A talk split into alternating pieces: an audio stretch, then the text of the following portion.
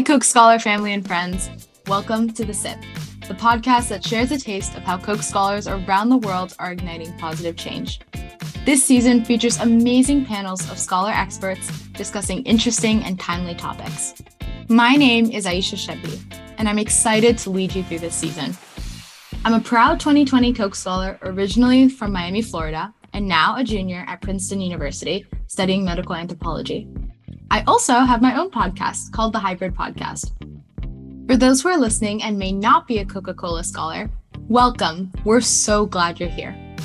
To give you a little background, the Coca Cola Scholars Foundation is the largest achievement based and corporate sponsored scholarship program in the country.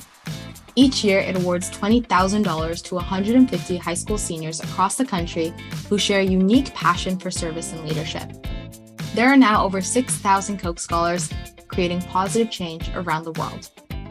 If you want to learn more, you can visit their website, coca-colascholarsfoundation.org. Something that makes the Coke Scholars Program so unique is the incredible community of alumni. Seriously, could you imagine working together with Coke Scholars? To open season three, we've brought together Jorge Casimiro, Jarvis Sam, and Rosalyn Kennedy, three Coke Scholars who work together at Nike in Portland, Oregon, to discuss sustainability, DEI, leading with purpose, and more. Let's get to know our panelists. Jorge Casimiro, a 1994 Coke Scholar, serves as Nike's Vice President and Chief Public Policy and Social Impact Officer, as well as President of the Nike Foundation. His team drives Nike's global government relations, public affairs, and social impact strategies, as well as the integration of Nike's purpose driven work to unite the world through sport. Before joining Nike, Jorge held prominent roles across government affairs, communications, social responsibility, and general management at the Coca Cola Company. Jarvis Sam, a 2009 scholar, is Vice President of Global Diversity and Inclusion at Nike Incorporated. His team is focused on driving diverse representation, inclusive leader and social justice education, professional development, and the ecosystem of promoting and creating a culture of belonging inside and outside of Nike.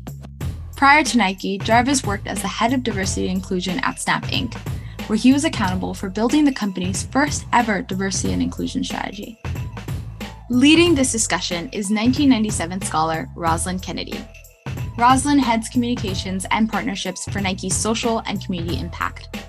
A two time National Emmy winner, she has 20 years of corporate communications, television production, and journalism experience at some of the most well known and beloved brands, TV shows, and organizations in the world. These include The Dr. Oz Show, Coca Cola Company, Google, Ancestry.com, and now Nike. And now, here are Jorge, Jarvis, and Rosalyn. Okay, welcome, Jarvis. Welcome, Jorge. How are you both? Doing Great well. to be here. Absolutely. Well, I am so excited to get to chat with you for this episode of The SIP, the official Coca Cola Scholars podcast. We are going to have so much fun having a little chat today um, and just really looking forward to hearing from both of you about what you do, who you are, and how lucky am I to get to work with both of you here at Nike. So, um, with that, why don't we just get started? We're going to jump right in. Jorge, we'll start with you. Um, why don't you share what it is that you do here at Nike? Bring that life to work about what you're driving every day.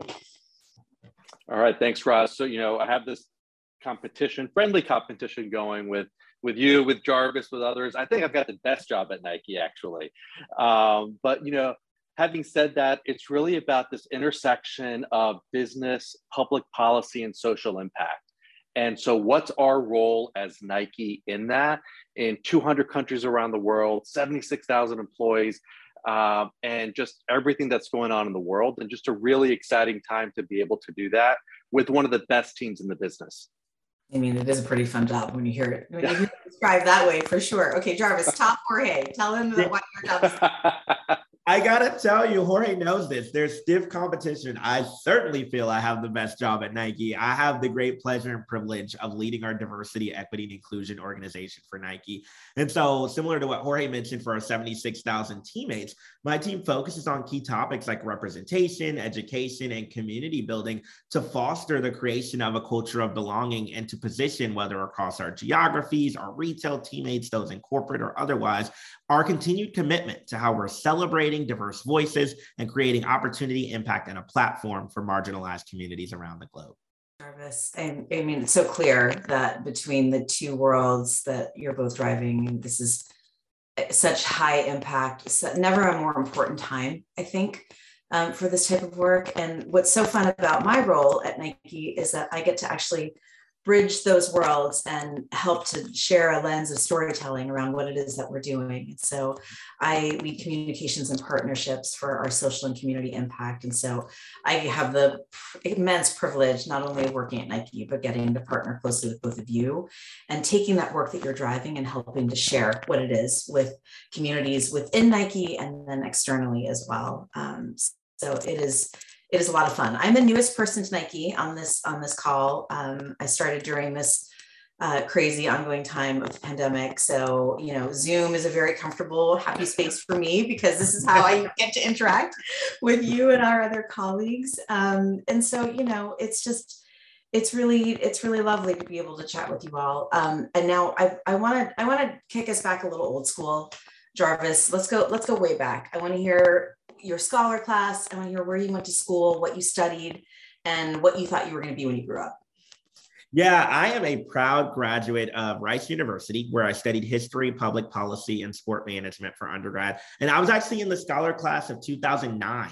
Uh, at the time when I joined and was a Coca Cola scholar, I really thought I was going to be an attorney. So I was very well set on going to law school. I thought that I wanted to do sports and entertainment law, uh, but as as life and fate would have it, I ended up finding another path that connects me with a lot of lawyers, actually more often than I expected, and actually added a lot of clarity for me that I made the right choice. And uh, tell me more about that. So you thought you were going to be a lawyer. How does a uh, I think I'm going to be a lawyer translate into working and leading DE and I uh, at a company like Nike? Yeah, you know, throughout my my Scholars Summit, there were a ton of us that were anticipating law school and we're sharing stories on how we plan to engage and what we're going to study throughout four year undergraduate education, and then ultimately what law school we wanted to go to. But throughout my period and tenure at Rice, a lot of that changed. You know, I started to find what I was really passionate about. I did speech and debate for about 10 years and then coached for several years after undergrad. And what I found was that while those skill sets translate really well into courtroom practice and particularly in litigation, for me, I also knew that there were opportunities to use that core skill set to evangelize a lot of the work that I had done around public policy, around history, to rethink how we think about corporate workplaces in terms of diversity, equity, and inclusion. But I didn't quite make those connections immediately. Right after undergrad, I actually started my career as a strategy consultant with Deloitte, doing a lot of work in their telecommunications and oil and gas practice. And that also helped to clarify a lot for me around things that I didn't want to do and uh, where I could really harness the passion and potential to do great work. But Roz, I found myself so actively involved in Deloitte's affinity groups or business resource groups. And that's where I found my energy and skill set was being best utilized on like more firm eminence work. And so when the opportunity came up actually to make the transition from Deloitte into the technology industry, I saw a clear pathway for how DE and I could be better integrated to think about both workforce and workplace diversity more broadly. I love that because I think that, you know, it's amazing how much this space has changed in this relatively short time and how industries look at it. And I think about you early on in your career as a consultant working for Deloitte and how the affinity groups really, I think, uh, unearthed a passion probably that you then really articulated how you wanted to translate that professionally to today, where that I think has become one of the most critical and emerging spaces within the companies that you know we work for and at the industry wide level. So it's it's just super fascinating.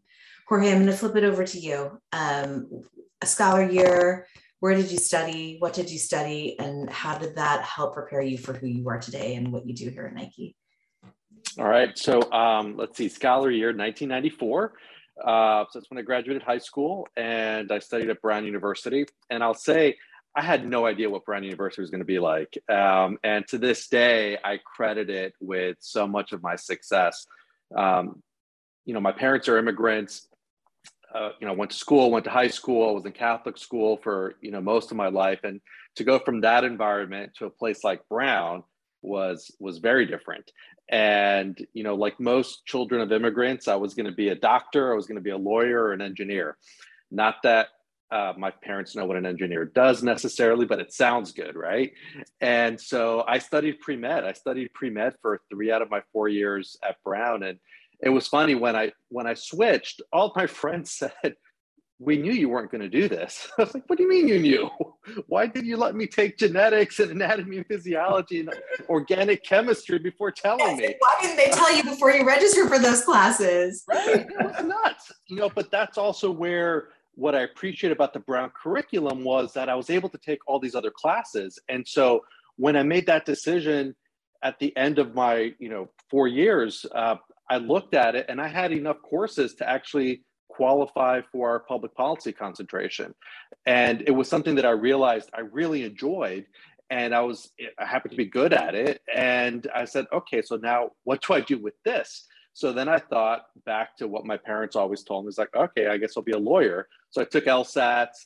Um, and then thankfully I was saved because uh, the graduate program at Rutgers in public policy sent me a letter and said, hey, uh, if you apply, we'll take your LSAT score in lieu of your GRE and more importantly they offered me a scholarship. So it was a full ride. And after four years of working and loans and everything else and scholarships like the one from coca-cola scholars foundation i was looking for a free ride. I was like i was going to put my hands up for that.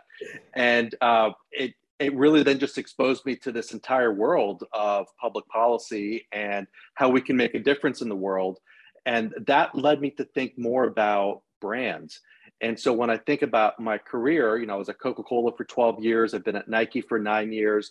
I actually worked at Brown University for a couple of years after grad school. I worked in the US Congress. These are all just incredible brands if you think about it. So, how can I take my time and effort and energy and work in an organization that can amplify and catalyze that work so that the impact is greater than the input that I'm putting into it? And uh, as I, you know, look back on 20 plus years of corporate jobs, it's it's exactly that. And I have found a, just a great opportunity to be able to do that, to have fun while I'm doing it. And you know, to something that Jarvis was talking about, the affinity groups, I really wasn't part of many affinity groups early on in my career. I actually started getting more and more engaged about five, six years ago here at Nike. Um, and you know, today I'm the executive sponsor of our Latino and Latina Friends Employee Network, and work very closely with Jarvis. So that's another hat that I wear.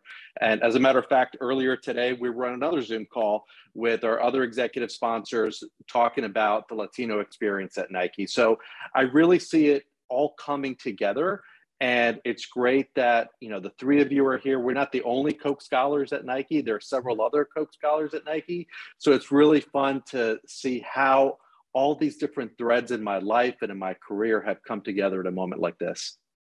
Yeah, it really weaves together, I think, a, an extraordinary fabric, and we're gonna we're gonna dig into that more because there's I think there's just so much there.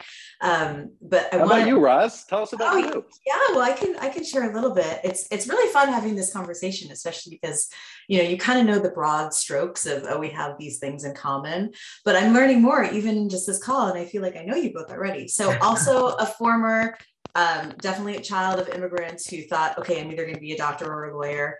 Took the LSAT, thought I was going to be a lawyer, went all the way up to, got into law school, got a scholarship, deferred it for a year, deferred it for a second year, tried to defer it for a third year. And the dean of the law school called me and said, Hey, are you sure you really want to come? And I said, You know what? at that point. But I fast forward. Um, I start, I, well, the I'm class of 97, so scholar year 97.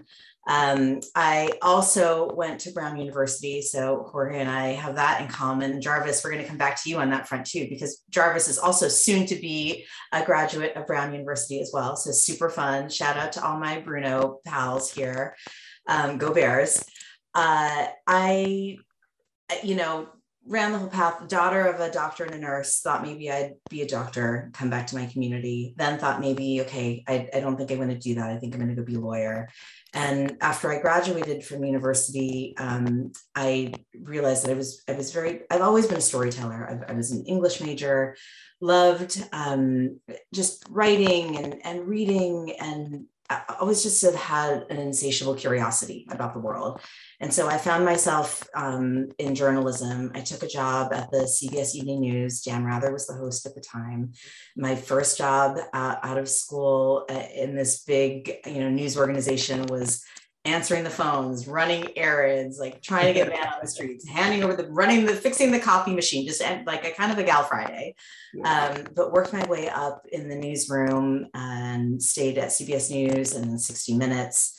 Went to CNN. I did a stint at a daytime talk show and had been thinking for a while about making that shift over from the journalism side to the corporate communication side. I'm always fascinated with brands that um, stand up for their values and make a difference. And so I found my way through Coke Scholars back to Coca Cola on a professional front, and then moved to the tech world. Similar to Jarvis, we we um, both have Google on our our uh, alumna background as well, um, and and now find myself at Nike. So just but you know, it's always with that same thread of of storytelling of how can you shine a light on important things help people and audiences understand it in a way that is is simple and impactful? Um, and so i just i feel really lucky to be here at this time doing that. Jarvis you're in addition to being uh, in such a high profile role and as busy as you are you are also going to school while doing all this. Um, i mentioned that you are soon to be a brown alum. Tell us about deciding to go back to school, what that experience has been like balancing that. Because I know there are a lot of folks listening that are grappling with uh, do I go back to graduate school? What should it be? How do I balance it? Tell us more about that. Yeah, balance was the big question, Roz. But you know, I ultimately made the decision. It was the right moment in time for me. So I am proudly studying uh, in a dual degree program, actually, uh, through Brown and then IE University out of Madrid. And the degree program really finds itself at the intersection of business as well as key uh, constructions in humanities and social sciences. So we take a lot of coursework on things ranging from health disparities and the impact on business to climate change at the intersection of society and business. And then, of course, some of your more traditional courses like financial accounting and financial management, which are, are really testing my wits. But I'm keeping up. And, and, the bright side is I feel like I understand things like Nike's earnings calls much more. So that's super helpful uh, in that regard. But, you know, the decision to go back, I was born and raised into a single parent household with just my mom and my siblings. And when I take a look at both my maternal side of my family and my paternal side of the family, my siblings and I were the first three to complete an undergraduate degree and obviously helped a lot with the provisions provided by um, the Coca-Cola Scholars Foundation, as well as a variety of other scholarships and then connection and commitment from Rice. But when I look at those various generations, no one yet has a graduate degree. And so when I think about my why, it's somewhat connected to professional growth and development, but not necessarily required for, for my role. My primary reason for pursuing graduate education was to show my now five nephews and one niece what is possible in terms of education. I believe that education is such a critical prerequisite to growth, development, and opportunity. And quite frankly, the achieving of education, whether it is a high school diploma, a GED, an associate's degree, a law degree, a medical degree, or a PhD, once you have that, that's you. Your hard work pays off and it becomes a part of what you've worked for. And so I recognized from the very beginning when I started my program early last year that it was going to be hard work in balancing the what for many looked like the throes of chaos around conversations connected to Black Lives Matter, hashtag Stop Asian Hate, the need to amplify the voices of Hispanic and Latino communities, and finally, not only us as a company, but the world having conversations around how we integrate Native and Indigenous populations. It's easy to get pulled in so many different directions. But for me, I knew that if I joined a cohort of people who were acting as business leaders in a variety of different companies all around the world, and I could leverage my voice and the platform that I have and have built and created here at Nike to influence and inspire my 50 plus classmates. And then also take a lot of learnings from them of how are they navigating these topics, for example, in Argentina.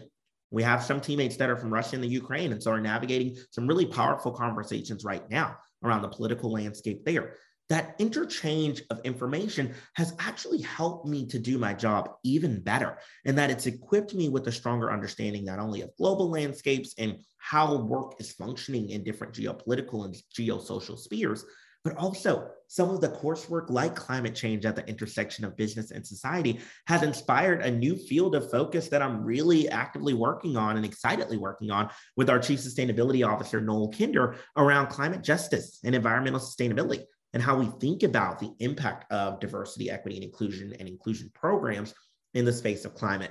And so while balance remains the key question, I am anxiously uh, excited for May 29th, where I will go to Providence, walk across the stage in front of my family, and really just achieve so many goals personally and professionally.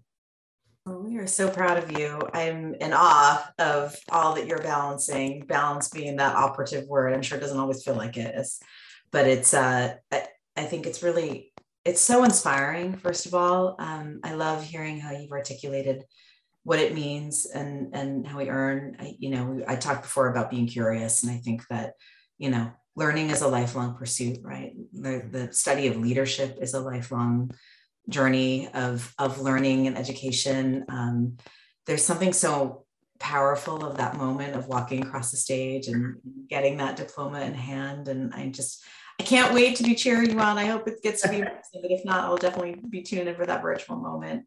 Um, Jorge, what brought you to Nike? What what is it? What is it about here and now? And if you can bring to life a little bit of that, you know, Jarvis started talking a little bit about that intersectionality, that connection of what it is that Nike stands for. Would love would love to hear from you uh, a bit about Nike's capital P purpose. Yeah, you know, I think there's two things really. One is when I think about what Nike has been doing for the last 50 years. So this year we're, cel- we're celebrating our 50th anniversary. And even go to our mission statement. And we all know mission statements, they're much more than words on the paper. It really is how you organize yourselves and the values around what you try to do in the world. And our mission statement is to bring innovation and inspiration to every athlete in the world. And then there's an asterisk on the word athlete. And it says, if you have a body, you're an athlete. I think that's one of the most powerful, most inclusive mission statements that exists out there today. And to be a part of an organization that is trying to bring that to life is absolutely incredible and inspiring. The second thing is, you know, during the interviews, I was meeting with my then boss, and what she told me was, you know, we're trying to grow up. We're trying to grow up. Uh, we don't know what we want to be fully when we grow up, but for a brand like Nike, um, and at the time it was 41 years old, right? And not to be a you know a tech company like we see so many you know quote unquote younger tech companies, but to have a brand like Nike and at the time only be 41 years old compared to where I just come from at Coca-Cola, where we started in 1886, it was this phenomenal opportunity to help shape the future, to help create that path for what business can do in society. And that has been my experience every single day. No two days are alike. But when we think about those questions, whether it's Russia and the Ukraine, as Jarvis was just talking about, whether it's you know the rise of employee activism. I mean, in my nine years at Nike, our employee population has grown by 50%, five zero. So think about that just from a company perspective and working with employees and teammates all over the world. When you grow by 50%, what that looks like. And as we look at our next 50 years, thinking about digital, you know, we're, we're all talking about digital, we're all talking about the metaverse. I've got my VR glasses over here that I got myself for Christmas this year, just to try to understand it a little bit better. And back to that constant curiosity, right? Number one, it's I need to understand what that's all about and learn about it. But you know, number two, it's not just the future, it's it's today. It's today. And so thinking about how do we navigate from a business perspective all of the different business and policy and employee and equity questions around the metaverse, like talk about an amazing opportunity to be able to do that and not just by myself but with teammates across Nike, like you, Roz, like Jarvis, like others that to me is one of the most powerful things. You know, we have a maxim at Nike that we win as a team. And that to me is another reason why I stay because it really is about teamwork and about how we bring it all together because we can't do it on our own. Speaking of teamwork, and I, I love that maxim is I think it, it's so authentic to Nike also. I mean, obviously, you know, just grounded and rooted in sport. Um, but, you know, winning as a team, I think has evolved and changed. Um, the makeup of a team has changed so much. Jarvis, you have taken on these responsibilities and it's dovetailed at a just a I think a time of reckoning um, in society. You know, you, you've referenced some of the movements that uh, have just happened in quick turn.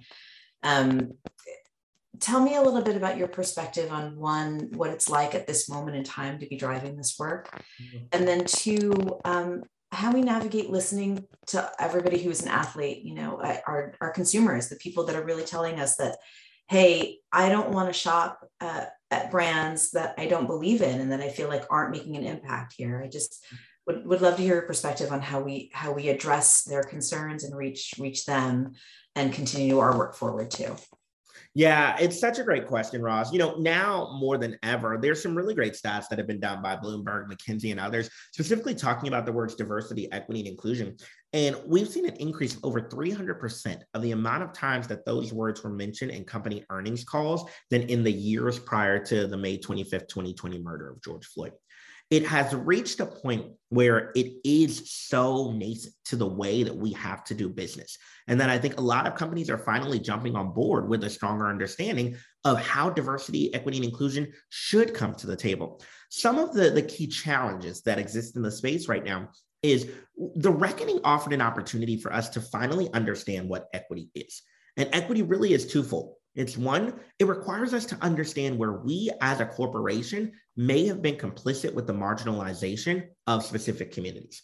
And then two, it requires us to be a part of the solution, moving beyond just problem identification, but actually saying, how do I see this opportunistically to view my business as requisite to being able to drive forward these agenda items. And so you're even seeing people communicate about DEI very differently than before, where oftentimes it was treated so deeply programmatically or initiative based. You're seeing people have conversations deeply embedded in talent in business operations in connection to the consumer. And that's what I think is going to be the, the greatest component that drives this work forward. I talk a lot at Nike about the need for congruence, that of identifying that our consumers, at a lot of cases, desire to be our employees, and our employees are our consumers. What that means is that we must obsess this construct of congruence around the experience for both of those populations. Furthermore, we have been a company that has been celebrated for years in the space of product innovation. The question is, how then do we take that same rigor of product innovation and deploy it in terms of social innovation? And this is where a lot of the work that happens within our broader purpose umbrella. So in Jorge's world, namely in social and community impact, in diversity, equity, and inclusion, and then global sustainability, help us to drive that work more effectively. But our goal is then how do we not only position it, look to the impact that it's having on specific communities and populations, while also underscoring that with ensuring that everybody sees this work as their job. And then finally, understanding how do we measure the impact Roz, the second part of your question I think is so critical. Between May 25th, 2020 and June 19th, 2020, we saw so many companies release emails, make commitments about things like representation, financial commitments, and otherwise. And then several, for the first time ever, celebrate Juneteenth. Then, of course, a year later, it was positioned as a national holiday. The sad reality is that for a lot of marginalized communities, there's a feeling that that rigor, that that intentionality is gone. And that while companies may have focused time, energy, and resources in that moment, that a lot of that same conversation is no longer happening. At Nike, we've been on our journey of diversity, equity, and inclusion for a number of years. And the work that we positioned in June of 2020 was merely used to catalyze that work. We recognize that given the growing buying power and impact that Hispanic and Latino communities have, given the deep connection that the Black community has always had as cultural contributors to the brand and so many other populations, it's critical that we start to understand and think through the work from a perspective of consumer and employee centricity. This is going to mean understanding the various intersections of experience that these communities have. Recognizing that a queer woman is not just a part of her female identity. She is not just part of her queer identity. If she's a race or ethnic minority, all of those attributes impact how she navigates the world and how we have to think about perspective there. And so by focusing our attention there even more, we're able to define clear approaches to how we leverage equity to impact communities through advocacy at their own level and on their own terms to hopefully create a better future. The one caveat is that we all have to act in a spirit of solidarity. We cannot view it from a perspective that a win for Asian and Pacific Islander communities somehow means something is taken away from individuals with disabilities. Rather, we have to understand that by growing the pie, we can truly all win. And this is where you start to see Nike rhetoric through constructions like Until We All Win start to come to life and how we use our voice and platform in sport. There's so and many think, nuggets of gold there. Jorge, jump in because I, I saw your head nodding. I know you were yeah. Time. I was going to say, you know, I was going to say two things, and um, on the second, I'm going to turn over to you, Roz, and put you on the spot too. But you know, to Jarvis's point, we will not let Nike's commitment only be a moment.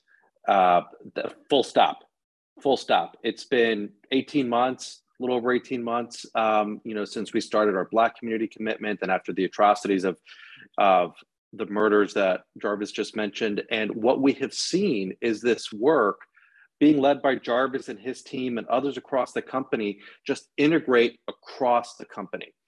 And you start seeing signals of that success. So last week I was on a phone well, Zoom conversation with a county commissioner here, and she mentioned on her own that one of her constituent organizations, nonprofit organizations, Black led organization had just received a grant from Nike's Black Community Commitment, and she wanted to ask me about it.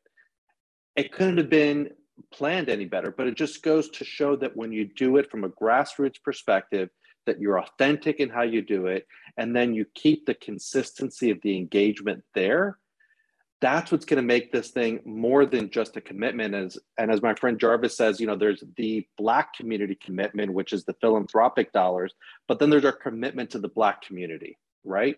Um, and it's a it's a wonderful venn diagram but that commitment to the black community and to all communities back to the mission statement is something that we're not going to let go away after a month or after a year um, but you know, the second thing that's going to put you on the spot, Roz, is I think you know back to my points earlier about brands. It's telling those stories, telling those stories because it's it's it's about being a certain way. It's about doing the work, but then it's about talking about the work and inspiring others around the work. Can you talk a little bit about what that responsibility is like to tell that brand story around everything that we're doing across purpose? Yeah, I mean, it's it's such a privilege right? And to be able, I think for me, at, to be at Nike at this moment in time, both for the company and then I think the broader world, it just, there's, it's it's that iceberg right where you're here and then underneath the water there's so much um, and so uh, how what keeps me up at night what gets me energized in the morning is I, I just how do we shine a spotlight on all of the under the water iceberg moments that are, are there and exist and are starting to make a difference and are seeing real impact? Um, and and really the critical part and maybe the most beautiful part about the specific role that i have is it's it sure it is about driving what nike has committed to across our pillars of people, planet, and play, how we want to make a difference in our communities, how we want to show up, support, and be there for our communities. But more important, it's about those organizations. Um, it is about the people that are truly driving and making that difference and doing that work. And how do we utilize the power and the spotlight of our brand, the Nike. Everybody knows it, everybody wears it, everybody loves it. How do we use that power because there is such power there to shine that spotlight and lift up and leverage and I can I can think of so many organizations where it becomes so much more than just a check, right? It's so much more than just a yep, you're doing great work, here's a nod on the head, high five it's the how can we best practice share? How can you learn from us? Where can we help you?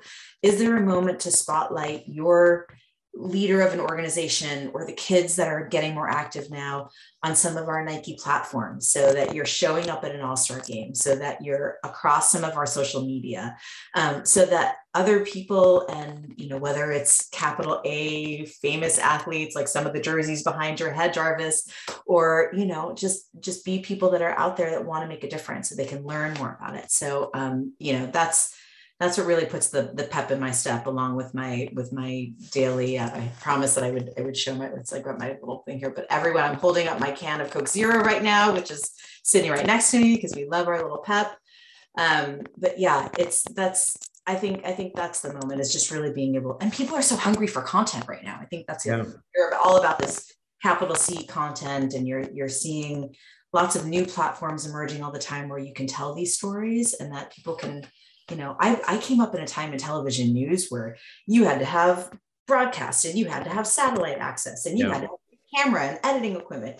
And now you can just use your phone and you can it's so amazing how the clip of technology has changed. Um, so you know, it's it's a it's it's certainly an exciting time, and I I really feel really proud that I get to tell the stories and and shine a spotlight on the work that Jarvis, you and then Jorge, you were driving. Um, we've got a few minutes left, and I want to make sure that we shift over. We, have solicited some questions from our scholar network. There are some great ones coming through. Um, Jarvis, I'll focus one to you first. Uh, Justine, who is a 2008 scholar, asks, what strategies are you using to prioritize the hiring of more diverse teams? And I think that is so important to be able to share and learn and leverage. So we'd love just a few top line thoughts on that. Yeah, it's a really great question. You know, we at Nike often uphold the mantra that sport has the power to change the world. And there have been such great learnings coming out of sports and sports industries and the various leagues and federations and capital A athletes that we work with to drive this work. And I think that there's been a ton specifically around hiring that we can learn both best practices and then some areas to avoid that are so relevant to sport. And so, specifically to, to where we focus, our partnership space is beyond critical to our ability to acquire great talent. When we look at our full talent philosophy at Nike, we want to position opportunities that go from hire to retire, meaning we have to think about hiring, promotion, and retention with the ability to attract and engage the right talent being such a critical prerequisite to ensuring that talent feels actively connected to the brand. What that means is a clearly well defined employee value proposition and candidate value proposition, or CVP. To do that, we partner with organizations like the Alumni Society, the National Society of Black Engineers, and so many others that serve the various communities that comprise those that are a part of our employee resource groups and that are connected to our continued commitment to look at diversity from a variety of different dimensions. By navigating these partnerships at a truly relational and not simply transactional level, we're able to understand what are the needs of these groups to grow and develop. And then how can we highlight to their candidate pools and their communities what the value add is for joining Nike and what we're attempting to create. But in addition to that, as with all things in sport, branding matters that much more. And so we have to look for unique ways where we position Nike as a friendly hiring employer. I think our connection, for example, with the Human Rights Campaign and now entering our 20th year of participation and engagement, receiving a score of 100 on their corporate equality index, what that means for LGBTQ plus communities who are desiring spaces of psychological safety in the workplace is so relevant. It's not simply forging the partnerships with Out for Undergrad, Out in Tech, or Out & Equal, because the talent will see Nike as a strong brand anyway. But how do we create a connected commitment to them that the culture to which they will be entering is one that not only supports them, doesn't just accept or advocate for them, but truly celebrates them and enables authenticity, which is one of our critical value drivers, to come through. From there, though, we have to obsess every stage of the hiring process it's not enough to find and identify pipelines. We have to think about who are we positioning to interview the talent? Are there areas of our process, whether through job descriptions, interview questions, or offer letters, that may be allowing bias to enter the process? And then, in the spirit of being more than programmatic, but sharply focused on systemic solutions, we have to understand how do we redefine elements of our systems, tools, and processes so that it can truly better serve our teammates in a way that's going to be productive, going to catalyze their experience, and actually focus on that celebration. And so it's a really powerful ecosystem that my team leads in direct partnership with our global talent acquisition organization to ensure that the experiences of every single talent are positioned with the same centricity that we want to be our consumer experience every time they enter a Nike store. It makes me feel so good to know that your team is stacked against this work and thinking about things holistically. Um, I think and just about- a quick proof point uh, on what Jarvis was saying, and back to the Black community commitment, it's our own people. So when we stood up this commitment 18 months ago, we said we needed to hire people and we need to hire people with lived experience in the cities that we wanted to impact to be able to drive this work forward. So we hired seven teammates. In the 18 months since, we've now had two of those teammates get promoted and move on to other roles. And so back to what Jarvis was talking about earlier about congruence and what you hear him say about how do we hire, how do we retain, how do we coach, how do we develop, how do we promote we see two of them just in this one example um, that I'm sharing with you today. And it's so powerful because it just goes to show that everything we know to be true, you bring people in, you provide them the tools, you get their back, you give them the feedback, they will continue to grow. Yeah, grow and shine and just kill it in their roles. And it's so amazing to see. Jorge, here's a great question from David, who's also a 2008 scholar. Um, what tangible role should companies play in shaping the world of tomorrow? Oh. David, if you got the answer to that one, please drop me an email and let me know because that would be that that would be incredible. You know, I think um, there's so much that's changed in the world. I mean, just in the last two years that we've been living through COVID, and what we see is that business has a role to play continues to play a role in shaping society.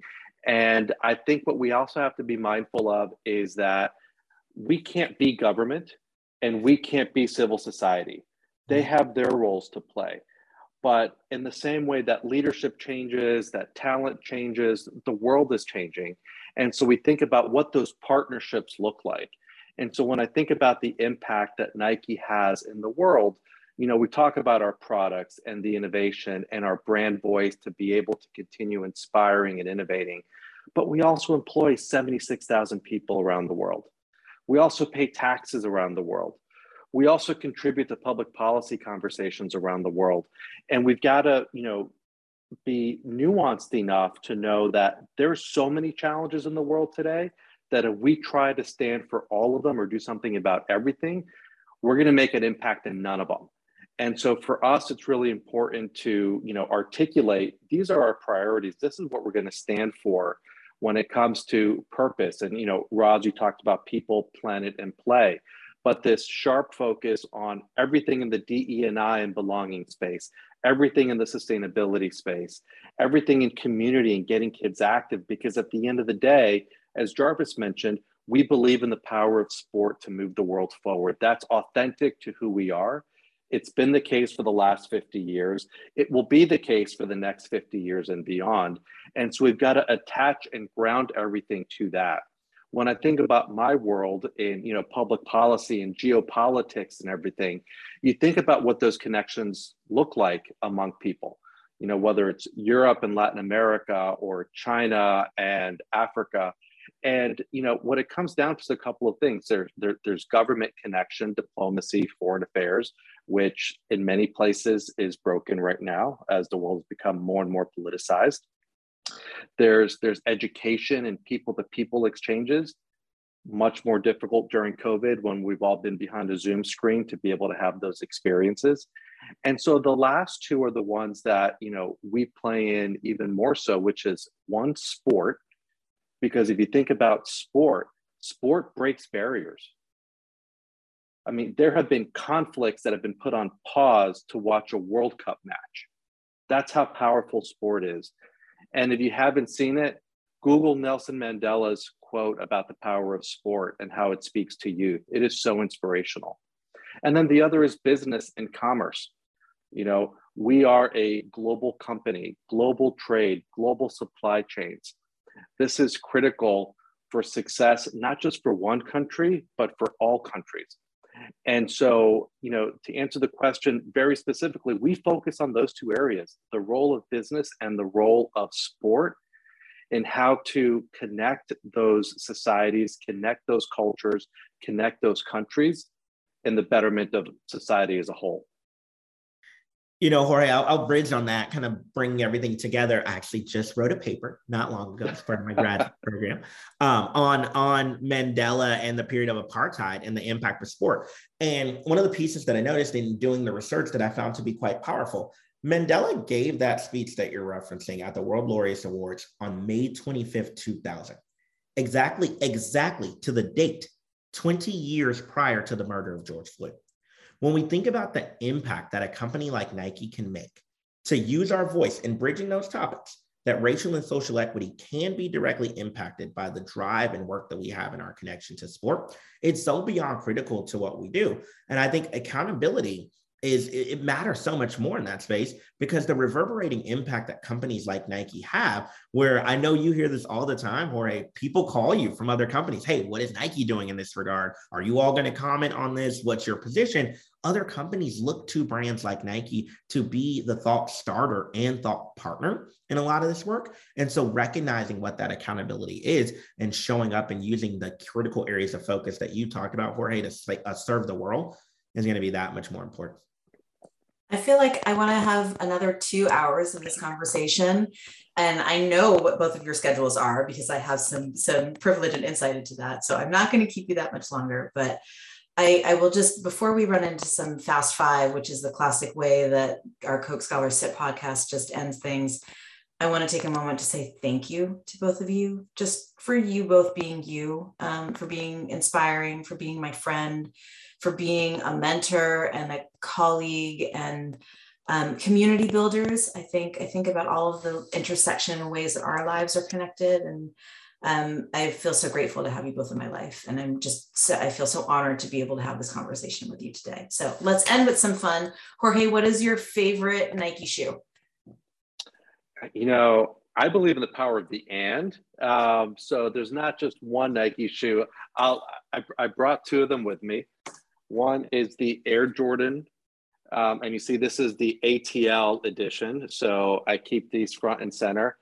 Um, uh, but then the Air Force One as well. Hmm. I mean, the Air Force One is one of the most comfortable shoes that I love. Right now, it's raining cats and dogs outside. So right now, it's anything that's waterproof is my favorite shoe. How about you, Jarvis? You know, I'm similar to Jorge with the and, so I got to give you Nike, Jordan, and Converse. Nike is the Zoom Freak One. It's Giannis's shoe that pays homage to one of my favorite movies coming to America. You'll notice a trend here quickly. Jordan, it's the, the Air Jordan 11, the Space Jams. Like I grew up with that movie. It was part of my childhood. So the connection there is quite powerful. And then we did a collection with Converse where Tom and Jerry did a takeover of the Chuck Taylor. And so the the Hi, Chuck Taylor, Tom and Jerry's. I love it. I love it. How about co- favorite Coke product, Jarvis? Oh, Fanta, pineapple, and strawberry. Yum. Tropical too. It kind of goes if, if anyone can see your your wonderful Nike jacket that you're wearing, tropical theme to it. So I love it. How about you, Jorge? Uh, I'm laughing about pineapple because I remember when pineapple was launched at at Coca Cola, and I worked on that project. Um, Full circle. So, See, full circle. Yeah. So here we go. Total beverage company. I still remember my talking points from Coca Cola. I had my Simply apple juice in the morning. I have that with breakfast every day. uh, my Dasani water, but uh, I really love the OG Coca Cola, and I love that it's in the little mini can now because at 46, my metabolism is not what it was at 26. Sometimes you just want a little bit of that of that deliciousness, uh, not not the full can. I love it. What um, about for you, Roz? I, t- I told you Coke Zero all the way. Hold yep. It's my classic. It's my go-to. I have it every day. Um, I go old school with my Nikes and Kit Cortezes. It's a it's a you know dress them up, dress them down. Always feel good. Um, I'll I'll share one more about what's an what's an app that I can't live without. An app that I cannot live without is my Google Maps, especially as I'm learning the Portland area and navigating new streets for the first time. How about you, Jarvis? Favorite app? Task Rabbit, hands down. yeah. Share share the love, get some good help and expertise. How about Absolutely. you? Um, you know, right now it's this mindless game called Two Dots um, that I can, if I have five minutes, I can actually clear my head and just play that game. Uh, is uh, is my is my current go-to app. I also know that you're a Wordle fan, which I have to tell yes. you, I have been playing the Wordle game lately, but it's because my 10-year-old daughter is so weirdly good at it. As like she's gotten like the right word on the first or second try so many times. And like, yeah, my my scores are way up, but it's all because of my 10-year-old. Wow. Um, one one last fun question in this and these not quite fast fives, but um, what's something surprising on your on your iTunes or your Spotify list? What's a song that's surprising? Jarvis. I am a huge Swiftie. I don't talk about it a lot, but I am a huge Taylor Swift fan, actually. And so You Belong With Me is definitely played at least once a week in this household. A plus choice. So I've got three kids 11, 9, and 6, and they have taken over all the music in the house. And uh, Kidz Bop is what you will find playing more often than not, which which which hurts me sometimes. So uh, every once in a while, I'll pull up some uh, YouTube videos of, for example, the Live Aid concert with Queen, and I'll make all three kids watch it so that they can appreciate real music uh, not that Kidz Bop isn't real music, it's just not my cup of tea. it's a, yeah, it's funny when you have those full circle moments. I feel like my Spotify and, and Apple to iTunes playlists have gone very heavy on the on the Disney and the Disney front now. But I'll say something maybe not so surprising, but the the Super Bowl halftime performance show reignited my deep love of all things early aughts rap and hip hop. And so, you know, I'll go I'll go Mary J and Dr. Dre like forever. Um, All day. Snoop Snoop Dogg came to Brown on spring weekend to do a concert when I was there. Uh, so that's you know early to mid '90s. He he he was doing that, and watching that, I was just like, wow! It took me back to my four years in Providence. Oh my God, what an amazing performer performance to have at the height of your university undergrad experience. I'm sure there were lots of stories that we will save for uh, the, the um, after hours podcast. Next, Something that's not recorded.